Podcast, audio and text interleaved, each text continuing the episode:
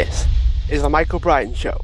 Inspire, empower, and educate with Agustin Ramirez Jr. Agustin, what have you overcome or achieved? I've uh, been 12 years with my father, side by side, um, performing over 500 shows here in the States, and um, been a, a challenge and a ex- quite an experience. And after my father's passing a year ago, it's just me and my brother. We're continuing on my dad's legacy, and it's been a challenge, but it's been fun and we're moving forward. Talk to us a little bit about what that's like. What is it like trying to carry on your your father's legacy? Well, my father, um, his intentions was for his sons to continue on after he was gone. So he, that's what he wanted. So we're um, honoring my father's um wishes what would you say were the the things that you had to overcome? And did you have any steps that other people might be able to to take with them as well? I don't know spanish very well so i'm learning spanish. I want to start recording my own material and putting it out there for the fans to hear us. And it's going to be a challenge but let's see how the fans react to it. Hopefully they'll, they'll support us in the long run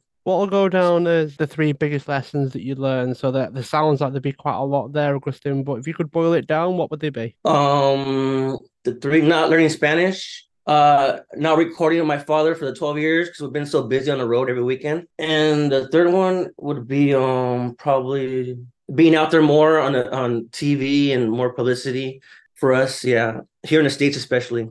Would you do anything differently, Agustin, if you could go back? Would you change anything? I would change, um, probably record a couple songs here and there so the people will get to know me better, my brother. Probably tour abroad. How can people find out more about you? So this is your chance to share website, social media. How can people find you and the work that you're doing? You can go to our website. It's www.loscaminantesmusica.com. Thanks so much for being a guest on the show. Feel free to subscribe, share the show, leave a review wherever you are listening into your podcasts.